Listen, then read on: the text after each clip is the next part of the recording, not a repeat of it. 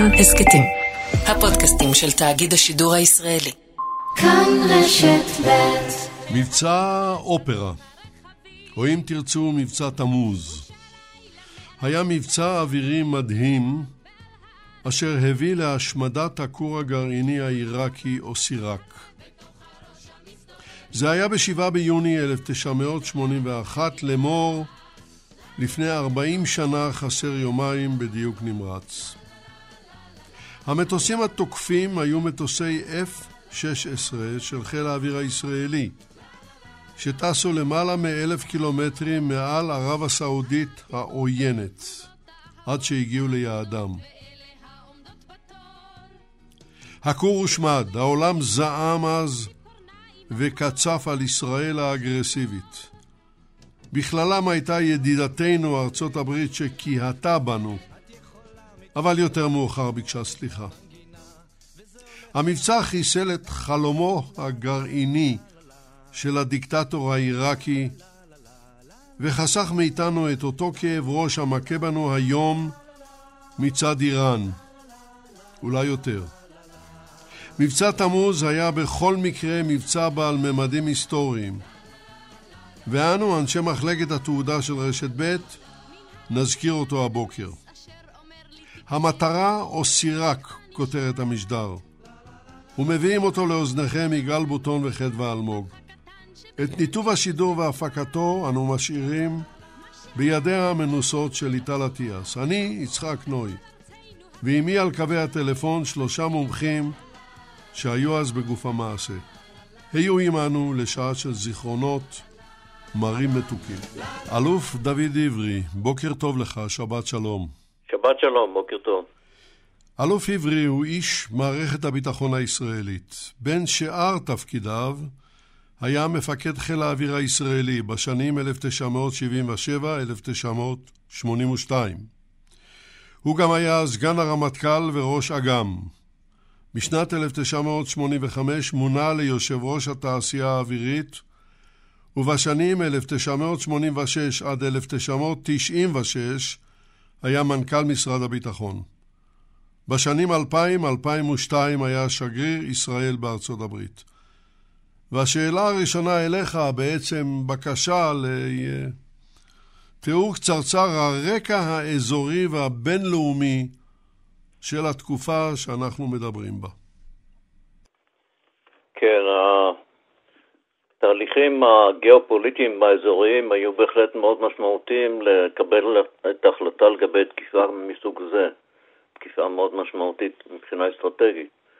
היה תהליך השלום מצרים שנחתם למעשה באפריל 79' והיה אמור להסתיים הפינוי של סיני עד אפריל 82, כלומר, אם אנחנו מדברים על 81, שאנחנו, זמן התקיפה יוני, זה היה בדיוק באמצע התהליך. השלום מצרים כמובן זה אחד ההישגים האסטרטגיים הכי חשובים שהיו לנו לאורך כל השנים מאז הקמת המדינה, והוא פתח להמשך תהליכים בהמשך, אבל uh, אחד החששות היה שאם uh, נתקוף את הכור, זה יכול ליצור מצב שהסכם השלום הזה, שהוא בהחלט היה מאוד עדין ורגיש לכל מיני השפעות חיצוניות, יכול uh, להתמוטט. וזה אחד השיקולים הקשים שהיו, שעומדו גם בפני מקבלי ההחלטות. הדבר השני שהיה זה היה מלחמת איראן-עיראק. לכאורה, מה איראן-עיראק משפיעים עלינו, אבל זה בהחלט מאוד משפיע לפחות גם בצד טקטי-אופרטיבי, למשל, מלחמה שהייתה מול עיראק, מול איראן, שהייתה מלחמה אכזרית דרך אגב, מי שזוכר את הנושא של חלב, שזה תקיפה כימית עם הרבה הרוגים, אבל עיראק הייתה מוכנה לתקיפות איראניות, ואכן איראן תקפה את הכור, את אוס עיראק, ניסתה לתקוף אותו יותר נכון, לפני שאנחנו תקפנו, כי גם איראן ראתה בעיראק כמדינה שהולכת להיות מעצמה אזורית אם יהיה לה כוח גרעיני, וזה סיכון גדול מבחינתה. כמובן שהתקיפה האיראנית לא הצליחה, ואנחנו היינו אלה שהצליחו בנושא הזה. אבל בהחלט אחד השיקולים היה למשל שאם התקיפה שלנו תהיה על עיראק, תהיה הפסקת אש בין שתי המדינות האלה, כי הם רואים בישראל איום משותף. אבל מעבר לכך, לנו בראייה הטקטית, רק אה, בגלל התקיפה האיראנית וגם בגלל מצב המלחמה, עיבו כל הזמן את מערך ההגנה האווירית סביב הכור, בייחוד אחרי התקיפות של האיראנים, וההגנה לכור הפכה להיות אה, אתגר לא קטן, כי עיבו שם בצולות טילי קרקע אוויר והרבה נ"מ, הקימו חומות גבוהות של 30-40 מטר סביב המתקן הזה, והיו גם תהליכים שבהם רצו לקנות בלונים שהם ימנעו ממטוסים להגיע, בלונים שירחפו מעל האזור. כך שמבחינתנו, כל פעם שאיראן אה, תקפה, זה יצר לנו עוד אתגר רציני ביותר. מעבר לכך, היו כל מיני התפתחויות בינלאומיות, למשל בחירות בצרפת בסוף 80, ושיראק הוא זה שחתם את ההסכם עם סדאם חוסיין. כולנו ציפינו אולי שיראק יפסיד בבחירות, והוא לא הפסיד, ולכן גם אי אפשר היה להשיג ממנו את הביטול או את השינוי של התוכנית של בניית הכור, כי הכור נבנה על ידי צרפת לפי הסכם שנחתם נדמה לי ב-75 או 76. היה, היה עוד תהליך, זה הבחירות בארצות הברית, וזה גם כן משפיע, כי בנובמבר 80, ואנחנו מדברים על יוני 81 התקיפה, בנובמבר 80 נבחר ריגן, החליף את קרטר שהיה אחראי למעשה להסכם השלום מצרים, וככה התהליך ב... בארצות הברית קם ממשל, והוא יוצר בצורה כזאת שב-20 ינואר מקימים את הממשל החדש, לאחר מכן ישנו תהליך די ארוך של אקרדיטציה לממלא התפקידים. אם אתה תוקף באותו זמן, אתה יותר מצב שממשל בהתהוותו בוודאי לא יאהב שמישהו מכניס לו דבר שהוא בלתי אה, צפוי ואולי משפיע בצורה אסטרטגית על האזור כולו. לכן גם היינו חייבים לקחת בחשבון את כל התהליך בארצות הברית. היו בחירות שיועדו ב- בישראל. בהתחלה, עוד לפני התקיפה, אה, לפני ההחלטה על המבצע למעשה לא הייתה הקדמת בחירות, אבל אחרי שנלקחה החלטה, וההחלטה נלקחה על ידי ראש הממשלה בגין שהיה אז, עם קונצנזוס מלא, הייתה גם החלטה להקדים את הבחירות ליולי 81. ואז בגין החליט שהוא חייב לתקוף לפני יולי 81, כדי שלא יהיה מצב שבו בזמן של הקמת ממשלה חדשה, אם תהיה כזאת, יהיה, יוכנס אורניום למתקן ואז אסור לתקוף אותו, אנחנו נתייחס לזה בהמשך. ולכן הבחירות בישראל שוב הביאו את הנושא של העיתוי. והיה עוד uh, תהליך מסוים מאוד משמעותי, זה היה מלחמת לבנון, המורונים מול הסורים באותה תקופה. המורונים הנוצרים של לבנון, הם קיבלו מאיתנו בזמנו סיוע, זה עוד לפני מלחמת לבנון הראשונה, לפני שלג. קיבלו בדרך כלל סיוע קרקעי, הרבה מאוד ציוד שלל שנלקח ב-73 נמסר להם, אבל הם באו בבקשה לבגין, שהיה ראש הממשלה, לקבל מטריה אווירית נגד התקיפות הסוריות, כי אמרו שלהם, לזה אין להם שום מענה. ואכן מה שקרה, שב-28 לאפריל 81, תזכרו אותם, יוני והתקיפה, ב-28 לאפריל, אני מקבל בקשה מראש הממשלה בגין לתקוף הליקופטרים בלבנון, הליקופטרים סורים שתוקפים את המרונים. כמובן שעשינו את זה והשמדנו שני מסוקים, זה היה דרך אגב הפעלה הראשונה של F-16 בעולם. ולאחר מכן הסורים כתגובה הכניסו סוללות טילי קרקע אוויר לבקעה בלבנון, שזה היה שינוי מהותי לגבי המצב של העליונות האווירית שהייתה לנו כל הזמן בלבנון. אנחנו היינו צריכים את העליונות הזאת כדי למנוע תקיפות של מחבלים על צפון הארץ, והכנסת הטילי קרקע אוויר לבקע הייתה בהחלט שינוי אסטרטגי. טוב, אז בואו בוא נסתפק בדברים האלה לפי שעה, אלוף אה, עברי. כן. אנא יישאר איתנו על קו הטלפון. אני רוצה לעבור ל... למומחה השני שלנו, והוא פרופסור אמציה ברעם. בוקר טוב גם לך, שבת שלום. בוקר טוב, יצחק, שבת שלום. פרופסור ברעם הוא מאוניברסיטת חיפה. כך בקיצור, מספריו תרבות, היסטוריה ואידיאולוגיה בעיצובה של עיראק תחת שלטון הבעת' ראה אור באנגלית בהוצאת סנט אנטוניז קולג' באוקספורד. הוא... אה, מקמילן. מקמלן, כן, מוצאת מקמלן בלונדון. והספר סדאם חוסיין והאסלאם בהוצאת ג'ונס הופקינס בארצות הברית. והשאלה אליך, פרופסור ברעם, מתי ומדוע סדאם חוסיין פונה לנשק גרעיני? למעשה ההחלטה נפלה בעקבות משבר קשה מאוד בין עיראק לאיראן. בנובמבר 71 השח שולט באיראן. והשח החליט לספח, לכבוש ולספח לאיראן שלושה איים אסטרטגיים במיצרי הורמוז ששולטים על הכניסה לכל המפרץ הפרסי מהאוקיינוס, מהאוקיינוס ההודי, הים הערבי וכו'. והיו איים שהיו שייכים לנסיכות שרג'ה אה, מהנסיכויות האמירויות, אבל לא היו מתנגדים לזה, והיחידים שהתנגדו היו עיראקים, הם היו במצב קשה מאוד עם האיראנים של מתיחות.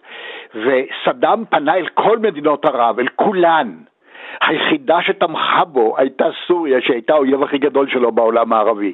ואנואר סאדאת, שהיה זה עתה, זה עתה, ירש את מקומו של גמל עבד אל-נאצר, בירך את השח על כך שהוא סיפח את שלושת האיים האסטרטגיים האלה, טן בקטן, טן בגדול ואבו מוסא.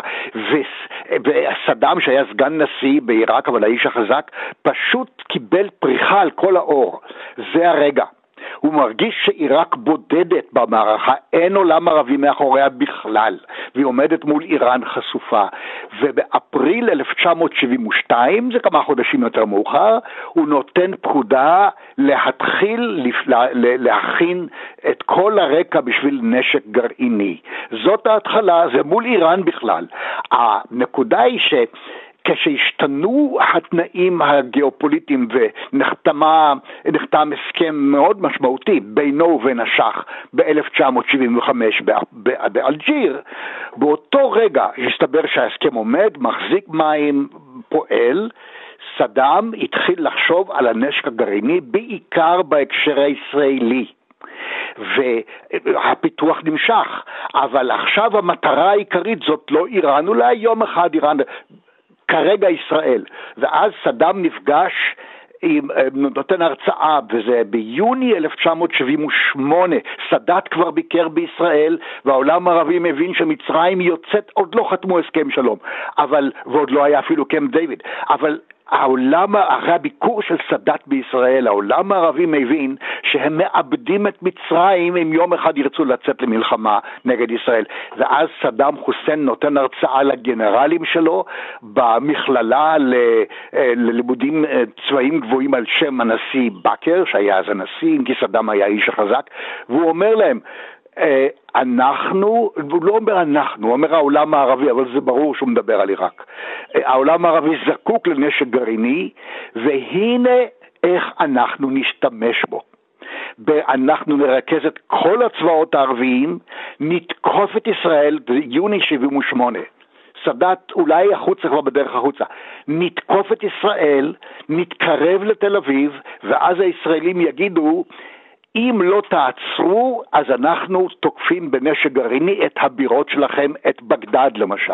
ואז סדאם פונה, ואני שמעתי את ההקלטה, אני נפלתי מהכיסא, ואז סדאם פונה לקצינים, כ-200 קצינים, בכירים ביותר, הכי בכירים, ואומר להם, תארו לכם שאנחנו כבר נמצאים על יד H3 בדרך, ל... בדרך או יותר, אנחנו כבר בירדן בדרך לתל אביב.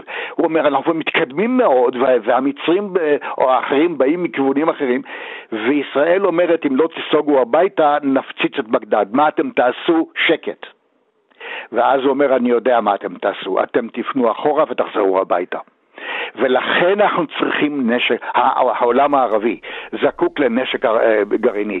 אנו נגיד לישראלים, רבותיי, אם אתם עושים דבר כזה, גם לנו יש את זה, ואנחנו נעשה את זה מולכם. אבל, היש... אבל אה, פרופסור ברם, אתה מתקדם יותר מדי מהר ל... לכיוון, אז בוא, בוא תעצור לרגע, כי אני רוצה לעבור לעד השלישי שלנו, ומיד אחר כך אני חוזר אליך. העד השלישי הוא אלוף משנה פסח מולבני, בוקר טוב ושלום. בוקר טוב ושבת שלום לכולם. ושבת שלום גם לך. אלוף משנה מולבני הוא חוקר צבאות ערב. לשעבר, ראש ענף עיראק בחטיבת המחקר באמ"ן. מספריו, מלחמות בבל החדשה בהוצאת מערכות, והספר שיראה אור בקרוב, מלחמת יום הכיפורים על פי מקורות סוריים, ערביים ורוסיים. והשאלה אליך, הרקע העיראקי בנושא הגרעיני, חלק מהדברים כבר הזכיר פרופסור ברעם, אבל בוא תרחיב טיפה בנושא הזה. כן, אז כמו שנאמר, אה, העיסוק הרציני בנושא התחיל מאז שעבאס עלה לשלטון וסדאם לקח את ההובלה בעניין הזה, וזה גם בהתאם לתפיסה של המפלגה שלפיה עיראק צריכה להפוך למדינה בעלת יכולות מדעיות וטכנולוגיות מתקדמות, אני מצטט, ובכלל זה בתחום הגרעין, והמדינה הערבית המובילה בתחום זה, שזה לא היה באוויר, היה לזה ביסוס אידיאולוגי, מה שנקרא. אבל עוד לפני כן נשלחו צעירים עיראקים רבים לבריטניה כסטודנטים ללמוד פיזיקה בבריטניה. אחד הבולטים בהם, שאחר כך הוביל את הפרויקט לאחר ההפצצה, ג'עפר דיה ג'עפר מוכר בעולם, וכל אלה חזרו אחר כך והתחילו אה, לעסוק בנושא. עוד בתקופת קאסם בנו להם הסובייטים מרכז למחקר גרעיני בעיראק ובמרכזו כור מחקר קטן. העיראקים העדיפו את הכור הזה על פני כור אה, אמריקאי שממשל קנדי הציע להם שהיה פי כמה יותר טוב והכל כמובן מסיבות מדיניות. סדאם, שלקח כמו שאמרתי את ההובלה בעניין, הוא טען שבמקום לעסוק במחקרים תאורטיים גריידא כפי שעשו עד אז, יש לעבור למעשים ולהקנות לעיראק יכולת בעלת חשיבות אסטרטגית, והעיראקים התחילו לפעול בכיוון, גייסו כוח אדם מקצועי והחלו לעקוב אחר מה שקורה. אה, הרעיון כולו אה, התבסס בעיקר על, על מה שנקרא תוכנית מנהטן של האמריקאים במלחמת העולם השנייה, שהם קיבלו על זה חומר מהאמריקאים שהפיצו אה, חוברות בעניין הזה כמעט לכל העולם. וגם למדו ממה שהם עקבו והתפרסם על מיזם הגרעין הישראלי. ובסופו של דבר החליטו לקנות כור מחקר גדול בהספק של 40 מגוואט ולהקים את כל התשתיות הדרושות כדי שאפשר יהיה לייצר פלוטוניום בהמשך. מי שסייע להם בעניין הזה היה ראש ממשלת צרפת דאז, כבר הוזכר, ז'אק שיראק, שהזמין גם מדענים עיראקים וגם את סדאם עצמו לבוא לצרפת והראה להם את מה שיש לצרפתים, את הכורים שיש לצרפתים, ובסופו של דבר, למרות שהבינו שמה שסדאם מוצא זה לא כור למטרות שלום, כי אם כזה שיוכל לייצר חומר בקיע עבור פצצה גרעינית, חתמו איתו ב-76 על חוזה למכירת שני כורים תמורת קרוב לחצי מיליארד אה, דולר. אה, כל המהלך העיראקי היה כמובן מוסווה, והם אה, דיברו על מה שנקרא הקמת תשתית שתאפשר למהנדסים שלהם ולמדענים שלהם לרכוש ניסיון להקמת כורי כוח גרעיניים לייצור חשמל, אבל כמובן שזה היה כיסוי לעניין הזה. שני הכורים הגדול נקרא אוזיריס, שזה היה הכור הצרפתי בעצם רק עם הסבת השם לעיראק ולכן זה אוזיראק, והעיראקים כינו אותו ה-17 בתמוז, שזה מסמל את הפיכת עבאס ב-68. זה היה כור מתקדם מאוד מסוגו אה, לתקופה ההיא. בעל הספק, כמו שאמרתי, של 40 מגוואט טרמי, עם מיטב הטכנולוגיות והציוד המתקדם לאותה עת. הכור השני, שנקרא איזיס, היה כור מחקר קטן עם הספק של חצי מגוואט, שנועד בעיקר להכשיר כוח אדם ולהדמיית ניסויים בכור הגדול אוזירק, ושניהם היו אמורים להיבנות באתר שהעיראקים הקצו לעניין הזה שנקרא טווייטה, כ-18 קילומטר מדרום לבגדד. העיראקים גם קנו מתקנים נוספים ומעבדות גם מצרפת וגם מחברה באיטליה, והצרפתים גם מכרו להם, לאחר ויכוחים שהיו ביניהם, 12.5 קילוגרם של אורניום 235 מאושר ברמה צבאית עד של 93 אחוז. בניית הכור עצמו הייתה אמורה להימשך חמש שנים, אבל בדרך הבינו העיראקים שמישהו מתנכל להם, פוגע במדענים שהיו בצרפת וגם בציוד השייך לכור, בליבה של, של הכור שהייתה במפעל ליד טולון בדרום צרפת, והחשד כמובן נפל על ישראל, ועל פי מקורות אה, זרים, המוסד עמד מאחורי אה, הדברים האלה. ישראל ניסתה גם לפעול דיפלומטית יחד עם ארצות הברית במטרה לשכנע את צרפת לבטל את העסקה, אבל ללא הצלחה. גם האיראנים ניסו, המשטר החדש ניסה לשכנע את הצרפתים חומייני חשב שבגלל הקשרים, העובדה שהייתה לו, קשר, היו לו קשרים שמהתקופה שהוא ישב שם הוא יצליח לעשות, גם, גם פה לא הייתה הצלחה ואפילו חלה הרעה ביחסים בין שתי המדינות על הרקע הזה. ההנהגה הצרפתית ראתה באותה תקופה ביחסים עם משטרו של סדאם אינטרס בעל חשיבות לאומית מבחינתם. עד כאן. כן, רק נוסיף שצרפת גם הייתה תלויה מאוד בנפט. בנפט, כן, ודאי, לא, הייתה פה עסקה הייתה... שכל אחד מהצדדים היה אמור להרוויח. ברור. הצרפתים זה לא רק נפט, הם, הם פה סיכמו עם סדאם שהם נכנסים חזק מאוד לכל התחום התעשייתי, ובעצם הם אלה שקידמו את התעשייה העיראקית, בעיקר התעשייה הצבאית עם הטכנולוגיות המתקדמות יותר. ואחר כך כמובן גם לא מכירת נשק, בלי ישראל... המיראז'ים שהם מכרו לו, ו- וטילים ועוד כל מיני דברים, המלחמה שלו מול איראן הייתה עשויה להסתבך ולהימשך עוד יותר זמן. ברור, וישראל לא הייתה הרבה יותר מאשר קוץ בעין. אני חוזר אליך, אה, אלוף עברי, אה, כמה מילים, אתה התחלת לדבר, אבל בוא תרחיב טיפה בנושא תכנון מבצע מסוג כזה. תכנון מבצע כזה הוא uh, תוצר של הרבה מאוד שנים של עבודה, אז לא רק של מפקד אחד ולא של uh, אדם אחד, חיל האוויר תמיד שאף להגדיל את הזרוע הארוכה שלו, וכל פעם ניסינו בכל מיני דרכים אחרות, תדלוקים כאלה ואחרים. לא היה לנו תדלוק אווירי כי ארה"ב מנעה מאיתנו כראייה אסטרטגית שלה לתת לנו מה שנקרא KC-135, זה מתדלקות אוויריות, ולכן היינו מוגבלים בזה. היה לנו אמנם אה, הרקולסים שיכלו לתדלק הליקופטרים, ואז שינינו לפנטומים את האפשרות לתדלק. כלומר, עשינו כל הזמן תהליכים, וגם במקרה זה, עוד בני לפניי החליט לפתח מתדלק אווירי, שהוא בתעשייה האווירית, אבל הוא לא הצליח להיות מוכן למבצע הזה. אנחנו ב-1977 בערך, כשנכנסתי לתפקיד, זומנו לאירוע שהיו בו כל ראשי המערכות הביטחוניות, ודובר על הסכנה הזאת של הכור. היה כבר מסקנות ראשוניות שהכור הזה הוא כור למשימות צבאיות, כלומר לפלוטוניום. בדרך כלל אין לפלוטוניום אה, שום משימות אחרות חוץ מפצצות גרעיניות. ואז התחילו התהליכים שבו מה המשימות שיתחילו לעשות. כמובן הוטל על המוסד לעשות פעולות סמויות, ולהם רמז אה, מולבני, אה, ואכן בוצעו הרבה מאוד כאלה דברים ועיכבו את התהליך. ובשנת 1979 אה, הגיע אלינו מזכיר המדינה, מזכיר ההגנה בראון, להנה ודיבר איתנו, דיבר למעשה עם עזר ויצמן שהיה שר הביטחון אז, הייתה מהפכה באיראן ב-1978, ואיראן הזמינה לפני כן בתקופת השח 75 מטוסי F-16 אה, אליה, ואנחנו היינו בתהליך שבו רצינו להכין אה, עסקה של F-16 עבור חיל האוויר הישראלי. בראון אה, היה אצל עזר ויצמן במשרד ותקתק אליי עזר ויצמן, תיכנס.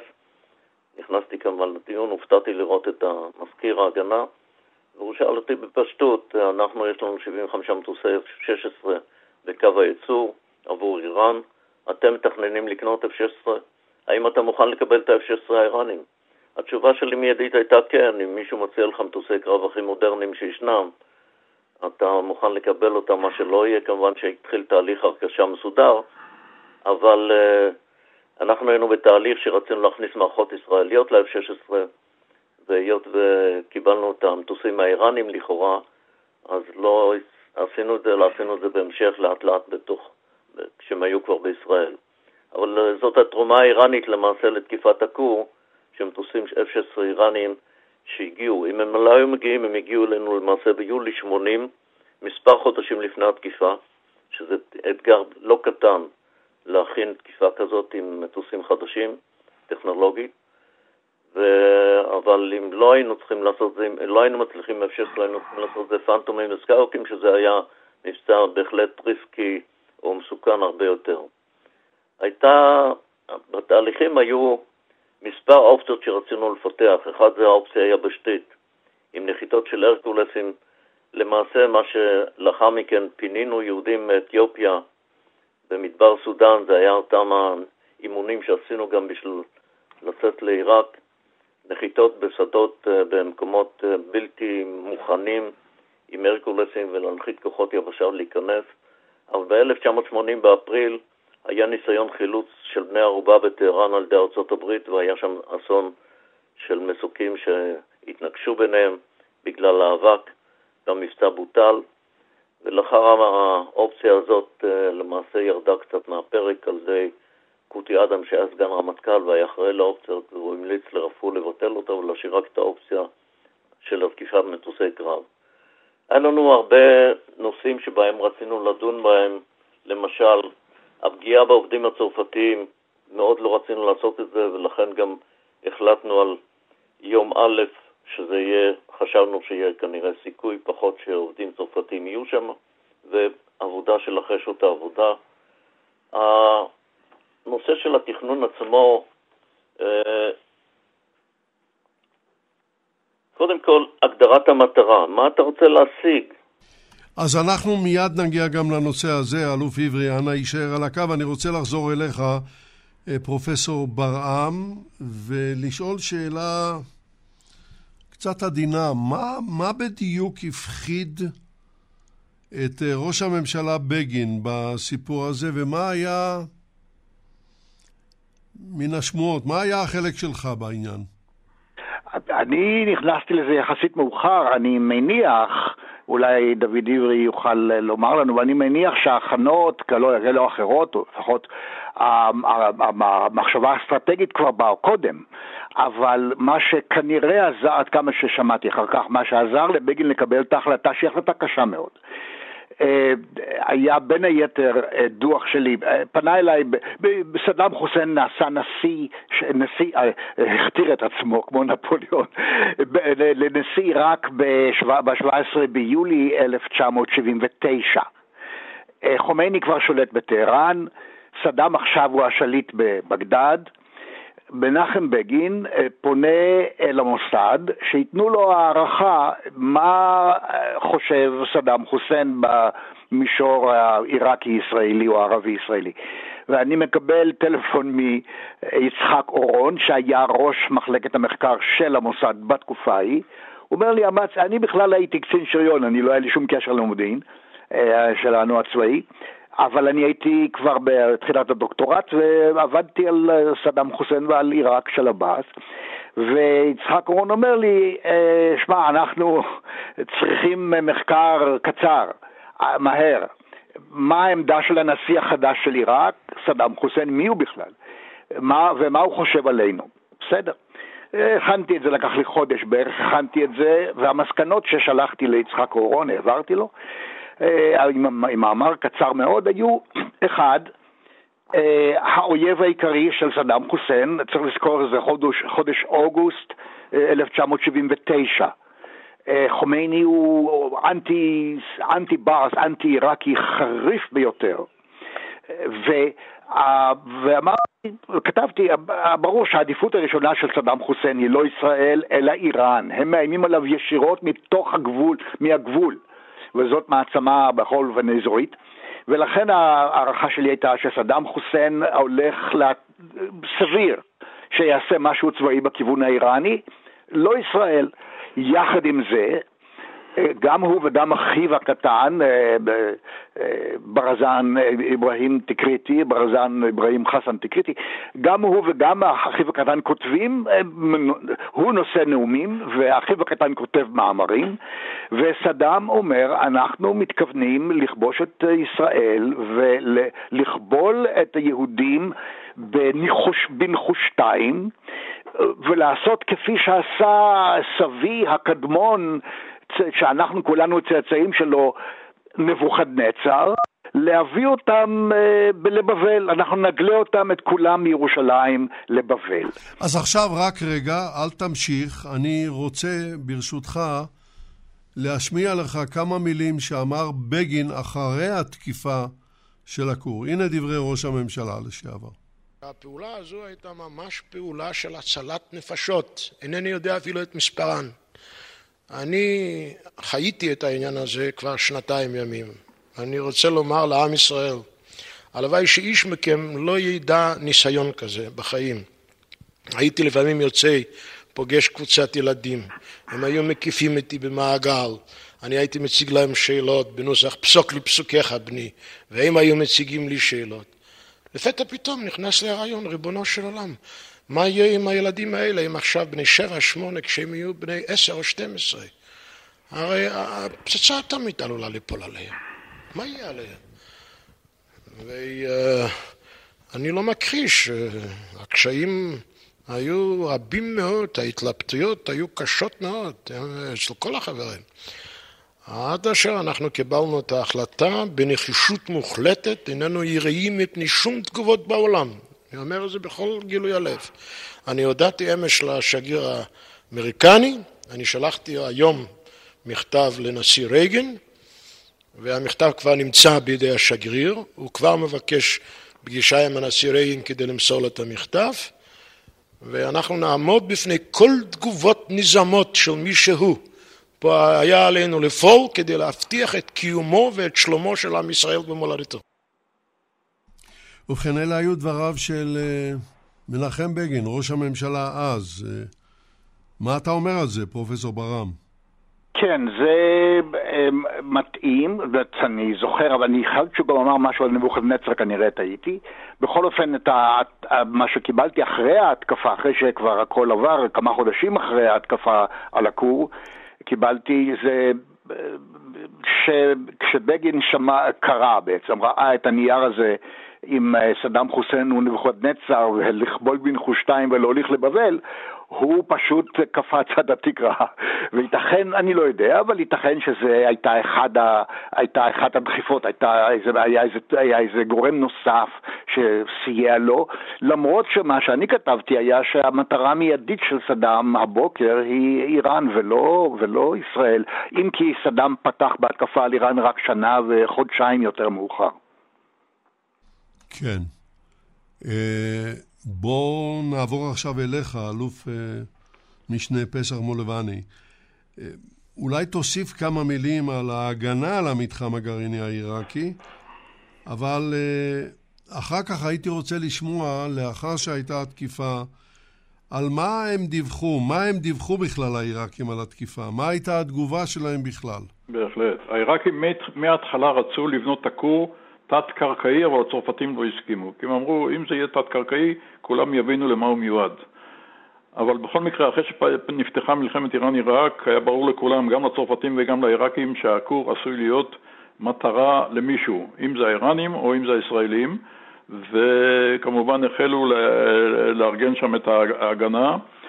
כבר האלוף עברי הזכיר את הסוללות העפר הגדולות אה, שהם אה, הקימו, בעיקר לאחר התקיפה האיראנית הראשונה שהייתה שבוע ימים, ב-30 לספטמבר, שבוע ימים לאחר תחילת המלחמה, ולא הייתה מוצלחת כמו שנאמר, ופרסו שם גם אמצעי נ"מ, סוללות אה, SA6, אה, אה, יחידות תותחי נ"מ מאוד מתקדמים שהם רכשו בזמנו מהרוסים, וגם טילי כתף, מה שאנחנו קוראים SA7.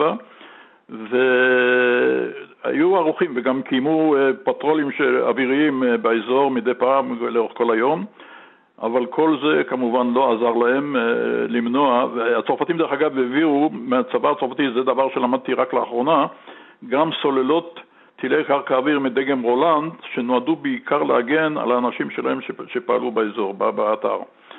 וזה לא עזר להם, כי בסופו של דבר האיראנים הצליחו לחדור ולהפתיע אותם, ולא רק במקרה הזה, אלא אני רוצה רק להזכיר שני אה, אירועים שנוגעים לעניין, אחד זה התקיפה האיראנית, כמו שאמרתי, ב-30 בספטמבר, על מתחם הכור עצמו, וזה כשהם בעצם אה, באים אה, לעניין הזה לפי המקורות שלהם בלי הרבה מודיעין.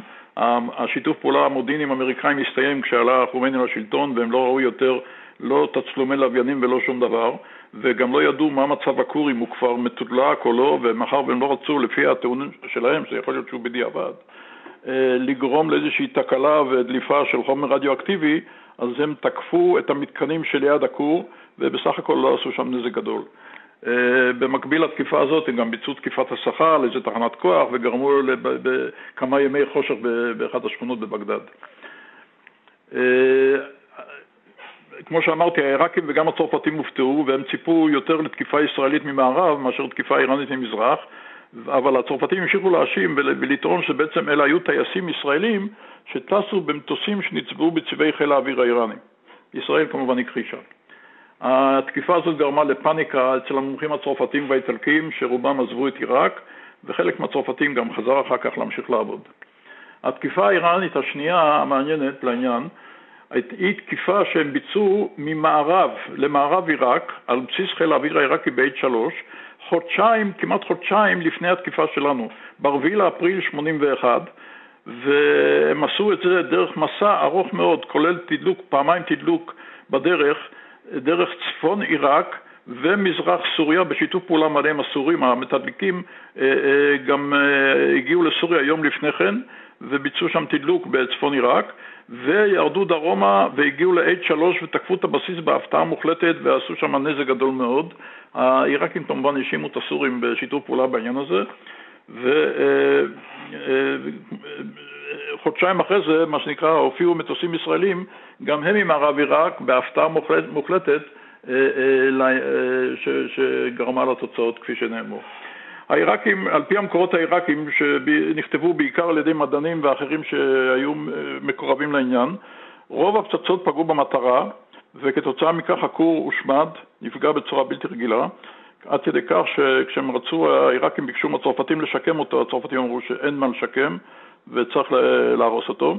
היה מזל שלפי חלק מהמקורות העיראקים היה שם אורניום שכבר היה בכור אבל הוא לא נפגע והיו גם נזקים לכור הקטן שגם בו היה אורניום ושום דבר לא דלף והמתקנים האחרים לא נפגעו. מסתבר לעיראקים מהחקירה שהם עשו שגדוד הנ"מ סגר כל יום באותה שעה הם הלכו לאכול ארוחת ערב וסגרו את המקם ולכן אה, לא הייתה התראה על הגעת המטוסים וכתוצאה מזה המג"ד הוצא שם להורג. מישהו שם הוצא להורג? המג"ד, המג"ד הוצא להורג. אה, בפעולה הזאת נהרגו 11 איש אה, וכולל טכנאי צרפתי שלרוע מזלו נמצא בתוך הכור בעת ההפצצה. אה, העיראקים כמובן ראו בתקיפה הזאת חלק ממכלול שיתוף הפעולה בינינו לבין האיראנים, שאחר כך קיבלו ביטוי מאוחר יותר עם חשיפת פרשת אירנגייט, וטענו כל הזמן וכל השנים לאחר התקיפה שזה בעצם היה כור בעל אופי מדעי לצורכי שלום בלבד ולא לצרכים צבאיים. וכמובן הבטיחו תגובה, אה, שזה היה מעשה שפל שאנחנו ביצענו מול עיראק כשהיא שקועה צברה במלחמה נגד איראן, וגם אה, נתנו ביטוי לזה שהם משוכנעים שקיבלנו סיוע מבפנים, כשהכוונה היא למומחים הצרפתיים שעסקו בהקמת הכור, וסדאם באחד הנאומים אמר, את תגובתנו לפעולה העוינת של הציונים נדחה לעתיד, עמנו לא ישכח מעשה איבה זה. הוא גם אמר, בשנים שאחרי המלח... סיום המלחמה, העיראקים כמובן המשיכו לפתח את, ה... את הטילים שלהם ואת האמצעים הלא קונבנציונליים, וחששו כל הזמן מפני אפשרות שהתקפה ישראלית אה, חדשה תבוא על אחד המתקנים שלהם, והזהירו, אה, סדאם הוציא אה, כמובן אזהרות והתראות, בין השאר הוא אמר לחברי קונגרס שביקרו אצלו באביב 1990, שהתקפת ישראל מיוני 81 לא תחזור, וישראל צריכה לקחת בחשבון שאם היא תתקוף יעדים בעיראק, עיראק תתקוף אותה בחזרה, וכדי להרתיע אותנו, כולנו זוכרים את, ה, את מה שהוא השמיע בראשון לאפריל אז, לייצר אש שתאכל את מחצית ישראל. וכדי לממש את, ה, את האיום הזה, הוא העביר את חטיבת הטילים ארוכי הטווח שלו, שהוא פיתח, למערב עיראק. וגם לקראת מלחמת המפרץ הוא תכנן לתקוף את ישראל בחיל אוויר וגם בטילים, כאשר, ויש לי את המסמך אה, שקיבלתי מהאמריקאים שהם הביאו מעיראק, את המסמך של חיל האוויר העיראקי, התקיפה אה, על ישראל הייתה צריכה להיות המשימה העיקרית של חיל האוויר העיראקי במלחמה הזאת, כי מול הקואליציה הם הבינו שאין להם הרבה סיכוי, וזאת הייתה צריכה להיות תקיפת נקמה, בפירוש, במלוא העוצמה, לא רק על הכור בדימונה, אלא עוד עשרות יעדים אחרים ברחבי המדינה. אבל לצערם מטוסי הקואליציה שיבשו להם את כל התוכניות של חיל האוויר והם נאלצו להבריח כ-130 ויותר מטוסי, טובי מטוסיהם לאיראן ולא ראו אותם יותר בחזרה ולכן הם הסתפקו בתגובה רק באמצעות הטילים שאנחנו זוכרים. אה, באותה תגובה הם שיגרו 43 טילים, מהם 39 הגיעו לפה, חמישה היו עם ראש קרבי של בטון ששוגרו לעבר הכור בדימונה, אבל אף אחד לא הגיע לשם, והסימבוליות של הטילים האלה מהראש בטון היה גם תמיכה באינתיפאדה הפלסטינית הראשונה שהייתה אז, שבה הפלסטינים כמובן ירבו להשתמש באבנים. אה, ובזה נגמר הסיפור של התגובה העיראקית בעניין הזה. בוא נסתפק בדברים האלה לפי שעה. אני חוזר אליך, אלוף עברי. אנחנו שמענו על אה, תכנון המבצע, על ההכנות ועל התכנונים. אם אתה רוצה להוסיף כמה מילים בנושא הזה, בבקשה, אבל השאלה היא, תהליך קבלת ההחלטות לתקיפה בעיראק. על זה לא שמענו דבר. התהליך התחיל, כפי שאמרתי קודם, ב-77, והצוות הזה שישב והחליט שזה אכן אה, כור למשימות צבאיות. אה, כמובן שההכנות נעשו על ידי מוסד מצד אחד, ההכנות דיפלומטיות הוזכרו כאן, מאמצים גם בארצות הברית, גם בצרפת, והוחלט על זה שאנחנו נעשה גם אה, אופציה צבאית. הוגש את זה לעזר ויצמן, שר הביטחון, עזר ויצמן החליט שתהיה תוכנית מגירה בלבד, בינתיים בלי להוריד את זה לטרופס. הנושא של... אה, לאחר מכן עזר ויצמן התנגד מאוד לתקיפה, דרך אגב, לקראת 81, אה, כי זה היה אחרי הסכם השלום מצרים, והוא אז ראה בזה סיכון להסכם השלום. ההכנות שלנו היו ככה ש... קודם כל, אני אתחיל מזה של... אתה צריך להגדיר מה אתה הולך להשיג בתקיפה צבאית. וברור לכולנו שאנחנו יכולים להשיג דחייה, כי אנחנו לא יכולים לשנות את הרצון של מנהיגות מסוימת להשיג כושר גרעיני. יש כספים, הם יכולים לעשות את זה. וההערכה הייתה כאן שהדחייה שנצליח לקבל אותה זה בין שלוש לחמש שנים, וזה אחת, אחת ההחלטות לדעתי המאוד רציניות כאן, שלא שמים אליהם לב, החלטה של בגין, למעשה אני ארוויח כאן שלוש-חמש שנים, ואז אולי ישנה חלון הזדמנויות להתפתחות אחרת של מנהיגות אחרת או משהו אחר.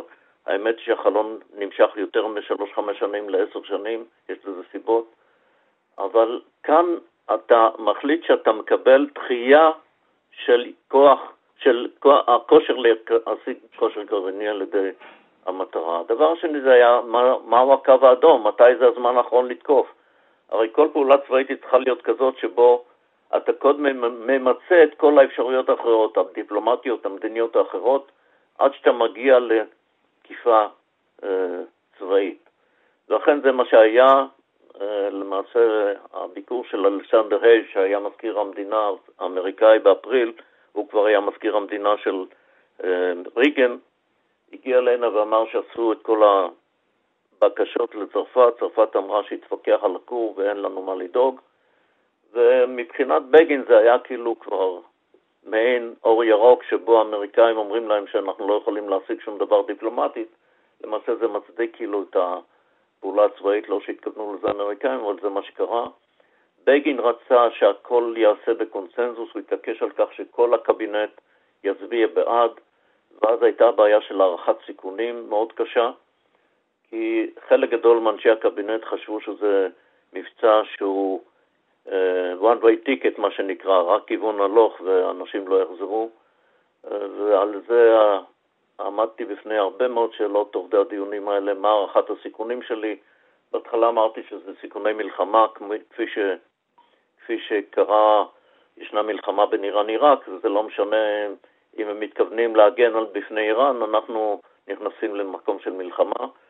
הבנתי שזה לא מספיק טוב, אז אמרתי להם שהשחיקה יכולה להיות כמו שהשחיקה בתקיפות העומק במצרים במלחמת יום הכיפורים, שאז איבדנו 1.1 שזה בערך מטוס אחד על, אלף גיחות, על 100 גיחות, ולכן אה, אה, זה הסיכון שאני יכול לתת להם הכי קרוב. יום הכיפורים זה מלחמה, תקיפות עומק, ואולי זה מה שעזר לחלק מהאנשים, לפחות ידין, שהוא כתב לי פתק שאומר מה זה SA6, בדיוק אחרי מה שמולבני הזכיר את הנושא של SA6 שעיבו את ההגנה, הוא כותב לי פתק אחרי שזה הגיע לממשלה, האם זה משחק ילדים SA6? כלומר, הנושא של הסיכונים היה כל הזמן ברקע של כל ההצגות, והחלטת הקבינט למעשה הייתה בקונסנזוס בסוף 1980, בדצמבר בערך, ואז התחילו הבחירות, כפי שהזכרתי, במקומות האחרים. הדבר השני שבהחלטות היה צריך לקחת בחשבון, אני הזכרתי את מלחמת לבנון אה, עם הנוצרים, הסיבה היא שאני מציג את זה כך, כי הכנסת טילי קרקע אוויר ללבנון על ידי הסורים היה שינוי מהותי. בגין יצא עם הכרזה שאם הם לא יעזבו את לבנון, חיל האוויר ישמיד אותם תוך שעתיים. עכשיו אנחנו מדברים על אפריל, ואנחנו מדברים על תקיפה כבר, יצאנו לתקיפה הראשונה ב-10 למאי, שאז עוד קראו למבצע הזה גבעת התחמושת. אחרי 10 למאי קראנו לזה אופרה. אבל מה שקרה, שהאמריקאים מאוד לא אהבו שנתקוף את הטילי קרקע אוויר בלבנון, שלחו לנו את השגריר אה, חביב, מי שזוכר, שגריר מיוחד, שרץ דמשק לישראל, לנסות להרגיע את הדברים, ואנחנו כאן מתלבטים בין תקיפת טילי קרקע אוויר בבקעה בלבנון לבין תקיפת הכור. לכולנו ברור ששני תקיפות מסוג כזה אה, העולם הבינלאומי לא יסבול, תקיפה אחת בקושי, ואז גם כן נצטרך לאיזה פסק זמן, וההתלבטות הייתה האם בינתיים יגיע אורניום מאושר לכור, אנחנו אחרי זה לא נוכל לתקוף, כי הקו האדום שנקבע עליו הוא כך שהכנסת אורניום מאושר לכור היא זאת הרגע האחרון שבו אנחנו יכולים לתקוף מחשש של זיהום סביבתי. היו על זה כל מיני דעות, היו כאלה שאמרו שזה לא יגרום לזיהום סביבתי, אבל אנחנו כמדינה קטנה לא יכולים לקחת סיכון בתחום הזה, וסוכם שאנחנו חייבים לתקוף לפני הכנסת אורניום מאושר, וכבר לקראת מאי היו ידיעות על אורניום מאושר מצרפת שהולך להגיע 75 כן, קילו. כן. כך שכאן כל הדברים האלה מצטברים לקראת 10 למאי. ב-10 למאי הוחלט לתקוף, זה יום ראשון, והמבצע יוצא והוא מופסק תוך כדי ההסעה של המטוסים על ידי פתק או מכתב שיצא מפרס ל, לראש הממשלה בגין, פרס היה ראש האופוזיציה, ואמר שאפשר לעשות דברים אחרים. בגין כאיש דמוקרט אה, אמר, אני מוכרח לתת לו את המשקל הנכון של ראש האופוזיציה שמבקש, והודיע לנו לבור, אנחנו כבר היינו בבור, שהמטוסים בדרך, בדרך בהסעה, והפסקנו את המבצע. ב-10 למאי, דבר כזה זה מאוד משמעותי, כי הנושא של אה, ביטחון שדה כבר נחשף הרבה יותר להרבה יותר אנשים, וזה מאוד מסכן, כי היינו חייבים להגיע להפתעה טקטית לתקיפת הכור, זה היה בסיס להצלחה.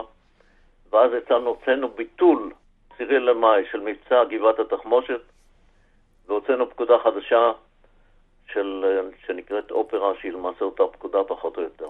והוא נדחה, המבצע, עד לשבעה... עד שביעי ליוני. ביוני, שזה... כן.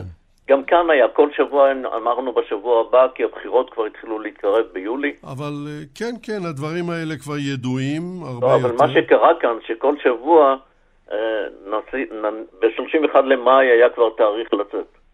ואז מובארק פנה לבגין ורוצה לעשות את הפגישה בשארם א-שייח', הסכם שלום מצרים, אז שוב דחינו מ-31 למאי.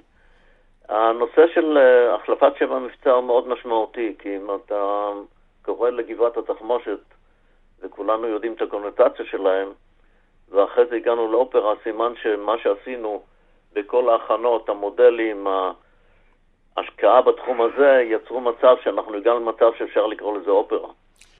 וזה מאוד משמעותי, תכנון, הכנות, ברור. אימונים.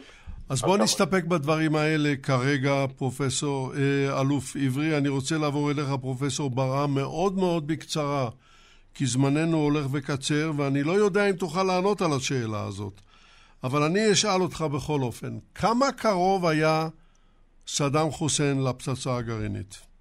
ב-1981 אה, נשארו לו כמה שנים, מספר שנים, אה, שלוש שנים, ארבע, חמש, דיברתי על זה עם ראש התוכנית הכימית של הפצצה, וזה מה שהוא העריך. אה, צד"ם רצה יותר מהר, אבל זה היה ברור שייקח מספר שנים, אבל לא הרבה. אנחנו, ההתקפה הצליחה באמת לדחות את זה כנראה בערך לעשור, אבל הכי חשוב להבין מה קרה למחרת ההפצצה. אני שמעתי, ישבתי והאזנתי לשיחה בין סדאם והגנרלים שלו וכמה מדינה, או יועצים אזרחיים, והוא אמר להם, שמעתי את זה בקולו, והוא אומר להם, כל מה שבגין הרס, אנחנו נבנה מחדש, ויותר מכך. בדיוק אלה היו המילים שלו, והם באמת, באמת התחילו מיד לעבוד על שיטות חדשות, גישות אחרות חדשות, אבל קידמו את העניין במלוא המרץ, מה שאנו קצת, ישראל קצת לא שמה לב. דבר נוסף, אני חוזר אל מה שפסח מלובני לא, אמר לפני כמה דקות, אני רק אומר את זה, סדאם אמר גם בפגישות פנימיות שאני שמעתי וגם בנאום פומבי, אנחנו נתנקם בהם, ולכן זה מעלה את השאלה. המבצע עצמו היה לדעת... אנחנו, אנחנו חייבים להסתפק בדברים האלה. רק את זה. פרופסור המבצע... ברם, לא נספיק. אנחנו רגע, לא...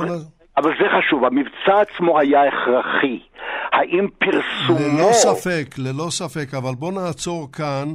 אני רוצה פשוט לשאול אותך את שלב השאלה הזה, מה היית מבקש שהמאזינים ילמדו מהשידור?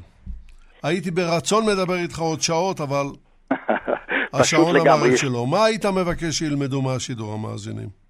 בימינו אלה, בשנים האחרונות, ישראל מוותרת על מדיניות העמימות שלה.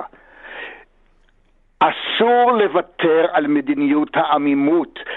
צריך לפעול כשצריך לפעול, אבל היום זה מתחיל להיות שחצנות בסגנון שופוני יא נאס. לא ללכת על זה בשום אופן, כי זה עולה ביוקר רב אחר כך.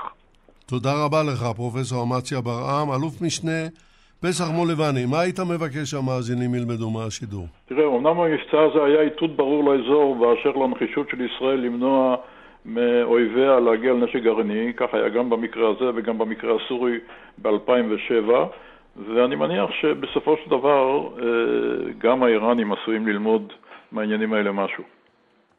תודה רבה גם לך, אלוף משנה פסח מולבני. המילים האחרונות שלך, אלוף דוד עברי. קודם אני מסכים עם פרופסור ברם לגבי העמימות, אני חושב שזה מאוד חשוב להמשיך הלאה. הדבר העיקרי שאני רוצה לשדר מכאן אנחנו קראנו למבצע הזה גבעת התחמושת, שהתחלנו לדון בו היה מאוד קשה, ולפי הגרפים אי אפשר היה לבצע אותו, ואנחנו בכל זאת עשינו את זה. מה שאני רוצה להגיד, שאחרי עבודה קשה, תכנון ואימונים, אתה עובר מגבעת התחמושת לאופרה, וזה מה שקרה כאן. תודה רבה גם לך, אלוף דוד עברי. עד כאן להפעם, חברות וחברים. עד כאן לעכשיו. המטרה אוסיראק, משדר דוקומנטרי של רשת ב' לציון 40 שנה להשמדת הכור הגרעיני בעיראק. תודה למשתתפי המשדר שנטלו אז חלק במבצע מעורר ההשתאות הזה. המטרה או סירק הביאו לשידור יגאל בוטון וחדווה אלמוג, ניתוב והפקה ליטל אטיאס, אני יצחק נוי.